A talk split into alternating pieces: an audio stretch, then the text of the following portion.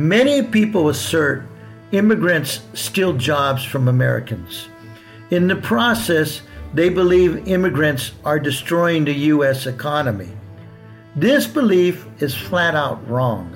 I'll explain in just a minute. I'm Carlos Batara. You're listening to the Immigration Mastermind. Thanks for joining.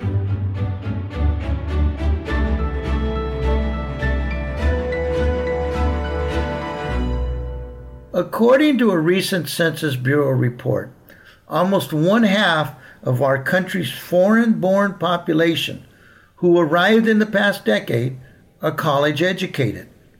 Let me restate that. One, 47% of those who arrived in the United States.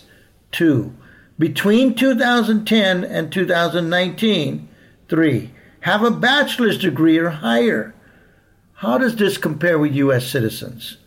Well, the Census Bureau also found that 36% of native born Americans have college degrees. That's an 11% differential. These findings appear to contradict assertions that scapegoat immigrants for the United States economic woes. You might wonder what was the percentage of foreign born advanced degree holders before 2010?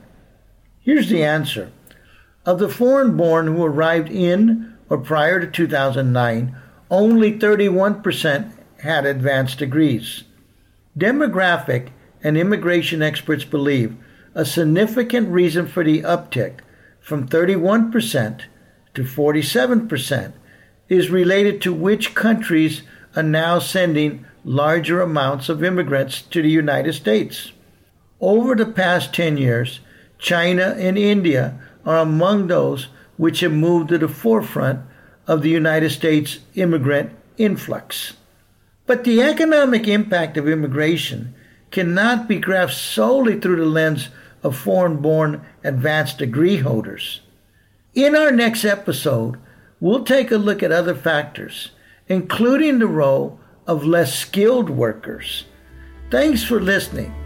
And keep your chin up, no matter how hard the road ahead seems, because together we can make the world a better place, one immigrant at a time.